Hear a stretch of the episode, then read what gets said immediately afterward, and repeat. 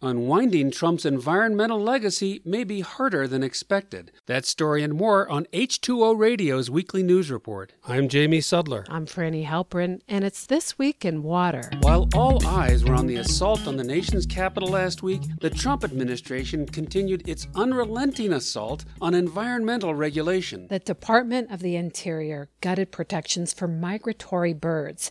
Under the new rule, deaths resulting from, for example, pesticide spraying or oil spills will not be fined or prosecuted. BP paid a $100 million settlement for bird deaths following the Deepwater Horizon disaster, and the New York Times reports that the oil and gas industry has long sought to be shielded from similar liability. Experts say the last minute rule will likely be overturned in court, and while the Biden administration may reverse it, that could take a couple of years. In other action, the EPA finalized a rule that effectively bars the agency from using scientific studies based based upon confidential medical and personal information. The move was decried by scientific groups and medical organizations because those studies are used to prove links between toxic substances and impaired health. And lastly, Trump officials told Reuters they plan to publish a raft of decisions on January 15th that will expand mining on federal lands, including a project in Arizona that has drawn opposition from Native Americans, among others. The Biden transition team said it will take swift swift action on January 20th to halt or delay the outgoing president's damage. A Biden official said it will be an enormous task to rebuild the federal agencies that the Trump administration has gutted.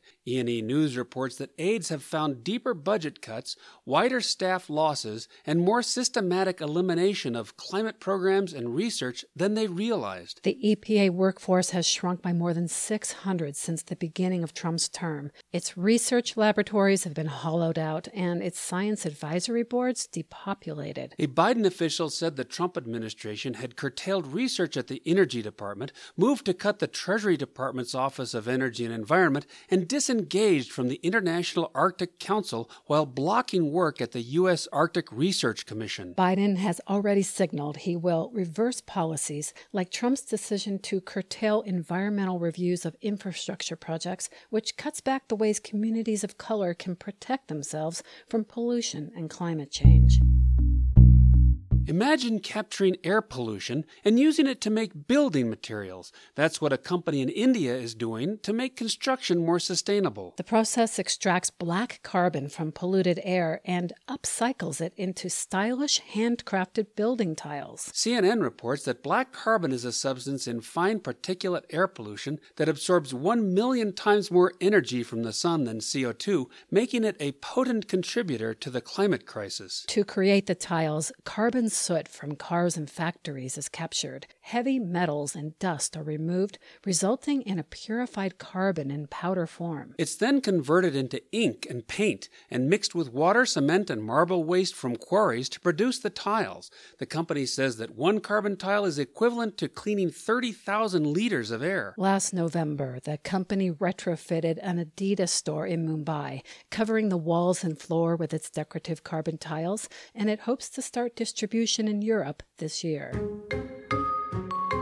Your morning cup of Joe is adding to the climate crisis. Pound for pound, coffee produced by conventional methods generates about half as much carbon dioxide as beef. Most of the emissions come from transporting the beans, but conventional coffee production also uses substantial amounts of energy, water, and land. Given that global demand is expected to triple by 2050, that threatens forests and other climate sequestering habitats to being cleared. Now, the good news. Two Two UK researchers found that changing how coffee is grown, transported, and consumed can slash the crop's carbon emissions by nearly 80% by using less fertilizer and managing water and energy more efficiently. They also found that exporting coffee by cargo ship rather than air generated fewer emissions, and if the beans were roasted prior to shipping, they're lighter, so vessels can burn less fuel transporting the same amount of coffee. Retailers market coffee as fresh roasted, but as ZME Science points out,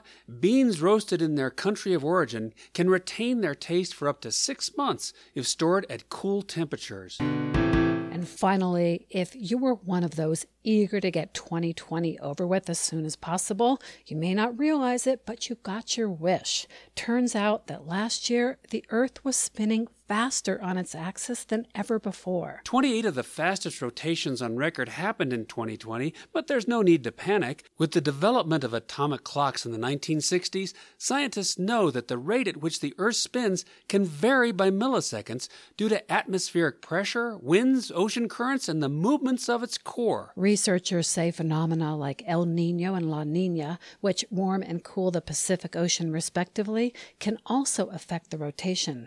As USA Today reports, El Nino events tend to decrease the speed, while La Nina has the opposite effect. Even snowfall levels and mountain erosion can affect planetary spin, and that has scientists wondering if global warming might push the Earth to rotate faster as the snow caps begin disappearing. Generally, in the past, Earth has been spinning more slowly, and timekeepers have added leap seconds to accommodate.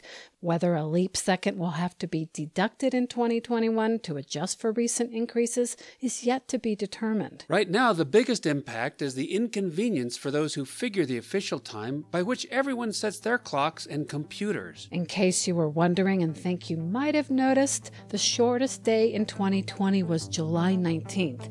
You just knew something was different about last year and you couldn't put your finger on it. That's it for this week in water. We'll see you next time.